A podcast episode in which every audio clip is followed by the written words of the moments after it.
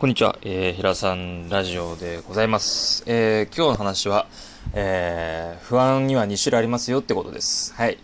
で、まあもう簡単です。ものすごく簡単なことで、あのー、皆さん不安を感じないことってまずないじゃないですか。人として。まあ、たまにいるんだけどね、不安感じないでずなんかぶっ飛んじゃうみたいな、ちょっと言っちゃってる人っていうのはいるんだけど、まあその人は置いといて、まあ大抵のまあね、人間は9割5分、まあ9割8分ぐらいの人は不安を思うことっていうのはあると思うんだけど、まあどんなことにしろこの2種類あるよってことだけ分かっててもらえれば、冷静にその不安がどういうことなのかっていう仕組みが分かってくるので、はい、どちらかっていうのがもう明確に分かっていることなんで、心理学的にね、説明させていただくと、あの、他人から強制された不安っていうのがあるんですよ。まず一つ目ね。これは他人に決められたもの。で、他人に決められたものに対して不安を覚えている。例えば、うん自分で選んだ感覚がなくて、親に大学行け、親に、うん、なんだろうな、まあ、公務員になれ、みたいな、ありがちじゃないですか。もう、うんうん、あるある、みたいな感じなんだけど、言われがちじゃない？結構。なんだけど、それに対して自分がやろうと思ってる時の不安っていうのは選ばない方がいいよって話です。うん。で、もう一個の方、二つあるうちの、もう一個ね、最後ね、これ簡単。あの、意味のある不安っていうのがあるんですよ。積極的な不安。積極的に自分が取っていったことによる結果の不安。例えば自分で選びました。公務員にやりたくねえよって。そういうふうになんか時間決められて座ってパソコンで仕事するよりかは、体動かしてる方がいいよって。例えば、えー、フィットネストレーナーなるとか、なんだろうな、ドッグトレーナーなるでもいいし、うん、介護職になるでも何でもいいんだけど、自分がどういうことが好きでっていうことが分かっていて、自分で自分の心で決めた前向きな行動に伴う不安に関しては GO なんですよ。レッツラ GO なんですよ。古いけど。うん。世代が分かっちゃう。まあいいや。そう、そうなんですよ。なので、あの、どっちの不安なのかってことなんですよ。みんな不安って1個だと思ってるんですよ。僕もついさっきまでそうだったんですよ。でも勉強して、あ、不安って2種類あるんだって分かったんですよ。で、それでもう1個不安が消えたわけですよ。だって不安が2種類しかないんだもん。うん、不安が全部網羅されてて、うわ全部でかーって思ったんだけど、蓋開いてみたら、え、大したおねえじゃ2個しかないの？みたいな。しかもなんか豆粒みたいじゃんみたいな。例えるならね。うん。え、これしかないの？と思って。で、後者のね、意味のある不安を自分が今選んでて不安を感じてるんだと思った時に、あ、あ、じゃあ大丈夫だって思ったんですよ。だって不安の原因が分かったから。どういうものに対して自分がやった不安なのかっていうのが具体的に分かったから。言語化できたから。可視化できたから。うん、文字で。うん、しかも心理学的に、メンタル的にどうなのか。科学的根拠があって、喋ってる方がいらっしゃって、その人の話を聞いて、ああ、そうなんだって納得したので。うん。はい、そんな感じです。あの、なので、自分がどういうことに今不安を感じているかっていうのをまず調べてください。例えば就職活動なのか、人間関係、学校での、関わり方、先生とか、同級生なのか、後輩なのか、先輩なのか、で、その先輩もどういう先輩なのか、佐藤さんが佐藤さんのこういうことの発言にちょっと嫌な気持ちを持つとか、もっと具体的に不安というものを細分化していって、う、俺は紙に書いてます。本当にやばい時は。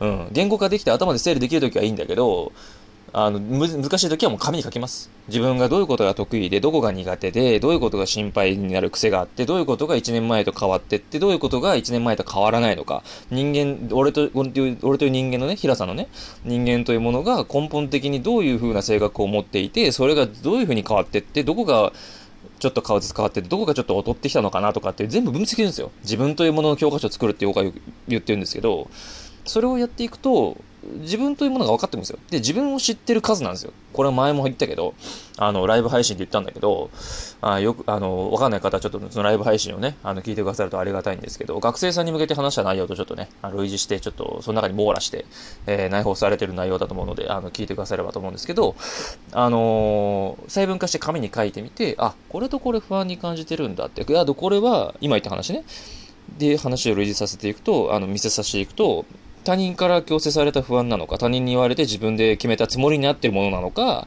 自分で決断して責任も負うって覚悟した上での不安感なのか、どっちなのかってことなんですよ。で、後者の方だったら、やっても後悔が少ない方、ゼロとは言わない。うん。ゼロとは言わないし、どういう状況かやることにもよるんだけど、後ろの方はやってるから自分で決めて。だから自分で責任を負えるはずなんですよ。で、自分の責任だから自分のせいにするんですよ。自分はどういう風にしたらもっとうまくできるんだろうって。あ、この、この決断が良くなかったじゃあ次こうしようって。うん。いうことができるはずなんですよ。でも、前者の方の他人の不安っていうかでえー、自分でやること決めたりとか選択した時って、やっぱ精神的な負担も大きかったりするし、うまくいかなかったら他人のせいにするんですよ。そしたら人間関係もこじれるし、いいことないんですよ。だから、どうせこじれるんだったら俺の考え方ですよ。ネガティブな、あの、スタンスで物事を最初に捉えてからポジティブに行くっていう考え方が俺あるから、ちょっとみんなにあのー、なんていうのかな、うーん、類似するというか、類似って言葉使いすぎだな、なんていうのかな。えなんつったらいいのかな。うーん、当てはまるかどうかうん、わかんないんだけど、俺の場合は最初にネガティブな予想をしてからポジティブに予想するんですよね。リスクヘッジしてるから。なので、まず、自分で決めたことじゃなくて他人に言われたことでやって、ああ、そっかって。ああ、そうなっちゃったか。これとこれがこうでこうなってるのか。っていうことを先にネガティブな方を見て、じゃあ次こうしようって、ポジティブに変えていくっていう、その、オセロでいうな黒を白に変えていくみたいな感覚で物事を捉えるようにしてるんですよ。癖として。もともとネガティブ思考が強いから。なので、そういう風にやっていくと、その不安とこう、うまく付き合っていけるっていうか、不安がゼロになることまずないから。やってても不安はあるから。で、不安がないものは、もうコンフォートゾーンの中で完結できてる日常的なことでね。例えば歯磨くことに不安感じないじゃん。歯磨き粉を歯ブラシにつけて歯歯磨くなんて全然不安ないじゃん。当たり前にできるから、みんな。だけど、自分が挑戦する、やりたいなって思っててやったことないことに関しては、やったことないから自分で経験がないし、体験したことないから人にも喋れないし、どういうものか知らない。だから人は知らないことに不安を感じるのね。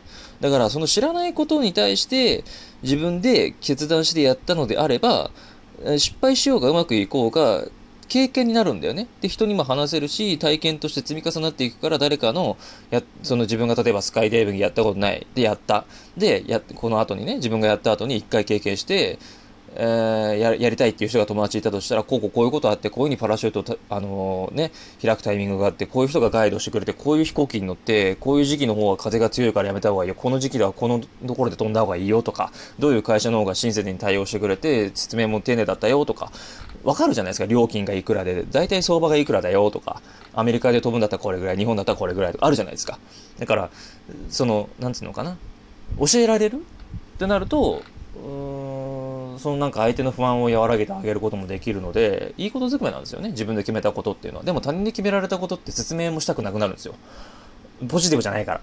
選んだ選択の最初が。うん。だから、やっぱね、ポジティブで始められるように自分で工夫することですよ。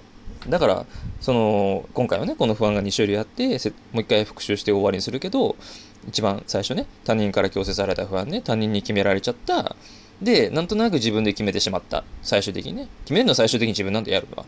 でも、決断をしたきっかけが他人からだとすると、やっぱ、後悔が生む。で、後悔が減る方ね。意味のある不安。自分が積極的に選んで、自分軸で心で決めて前向きな行動が伴う不安感。っていうのは、やった方がいいです。で、えー、このもう不安はゼロにならないけど、減ります。で、ポジティブな気持ちも入ってくるからうまくいく確率も上がるし、それを経験した後もし失敗しようがなんだろうが、人に話せます。明るく喋れる。と思う。確率が上がるだけね。100%じゃないよ。そこ間違えちゃダメよ。確実に、あの、うまくいく方法なんかないからね。そうじゃなくて、うまくいきやすい方法を教えてるから。あくまで。僕は俺はね。うん。確率が上がるどっちがいいかなっていうことだから。うん。なので、ぜひ、あの、後者の方で、あの、自分でね、意味のある不安を選択していただいて、えー、親が何と言うと知ったことじゃねえ、薄黙ってろと。親だろうが何だろうが自分の人生を、うん、ちゃんとこう決めて、時にはね、あの、強気に出て、やらないと人生短いんで、ほんと長いようで短いんで、人生100年時代って言ったって、俺だって今34歳ですけど、あと66年なんで、日数数えたら3万7千日なんで、全然時間ないんですよ。あるけどないんだよ。矛盾してるけど。だから、一日をどう過ごすかですよ。で、不安とか心配事があるんだったら、その時に解決しましょう。できることを少しずつやっていきましょう。みんなで。はい。僕もまだまだ未熟なんで、一緒にあの成長していきたいなと思って、そのラジこういうそういうために今このラジオを放送しているので、はい。そんな感じで、えー、皆さんのね、心が少しでも、もう1ミリでも1ナノでもいいから、軽くなるような配信をね、あのー、平さんは願っておりますよ。なんで最後そんな言い方なんだ？まあいいや。そんな感じで、えー、ラジオね、終了したいなと思ってます。あのー、もっとより良い配信をできるように毎日勉強してますので、どうか、あの、お付き合いください。はい。そんな感じでね、えー、終了します。それではまたお会いしましょう。さよなら。